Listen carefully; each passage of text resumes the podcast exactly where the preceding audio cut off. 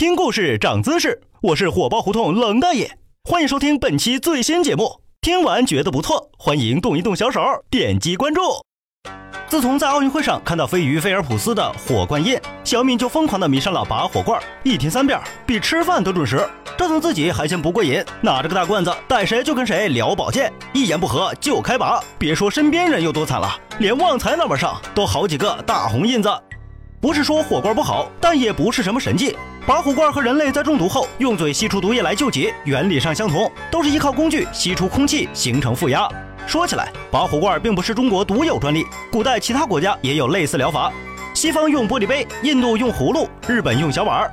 和这些国家相比，中国火罐之所以能流传至今，是老祖宗们把火罐和中医的经脉学进行了结合。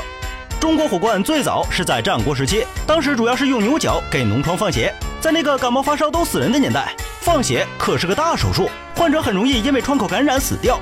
即使这样，也不是人人都能享用的，因为一头牛只有俩角，属于高科技设备，一般的穷医生是没有条件用的。到了隋朝，人们对这种疗法进行了改进，把牛角换成造价较低的竹筒，这样不仅降低了大夫们的成本，也方便消毒和替换，还解决祖传牛角交叉感染的问题。再后来，拔火罐慢慢从放血演变成一种利用空气压强，把皮肤挤出淤血的无创疗法。说白了，就跟用嘴在身上嘬出草莓的原理差不多。比较主流的观点认为，这种局部淤血造成的毛细血管破裂，能够带来假的炎症反应，加速免疫细胞的分泌，增强身体的抗病毒能力。罐子本身对皮肤的压迫，也能刺激身体神经、穴位和一些皮下组织，起到活血的作用。到了现代医学时代，西医就如同进击的巨人，强势闯入中国医学界，带来了不同的视角。西医坚持认为拔火罐是一种没有实质性作用的替代疗法，很多人对这种说法非常不满，认为是资本主义对中国传统医学的鄙视。不过，大家忽略了拔火罐只是中医的一个分支。拔火罐之所以随处可见，很大程度上是因为整套设备某宝才卖三十多块钱，且操作起来没什么难度。这几年拔火罐的复兴和无良商家虚假宣传也有很大关系。在那些冒牌技师嘴里，拔火罐不仅能美容养颜，还能祛痘减肥，甚至包治不孕不育。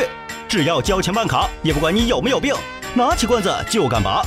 先不说那些酒精洒顾客一身造成烧伤的意外，就算顺利的把肉吸进罐子里，也不是百分百安全。心脏病、高血压、凝血障碍这类血液疾病的患者是不能拔火罐的。